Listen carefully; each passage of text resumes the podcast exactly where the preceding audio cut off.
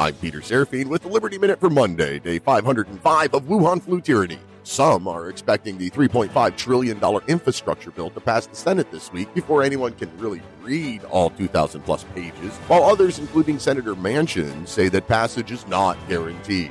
An American black female shot putter won the silver medal and used the podium to protest being oppressed that she was sent Tokyo, broadcast on television worldwide, and won the silver medal. The American Medical Association recommends that sex be removed from birth certificates because it may not identify the baby's future identity. And that is why we don't trust the so called experts anymore. An Arkansas judge ordered that the $300 federal unemployment supplement be reinstated because the governor may not have the authority to end it and, well, socialism. Join me in cutting the fog of politics in the Liberty Lighthouse Saturdays at 8 p.m. Eastern Time on Mojo 50 Radio.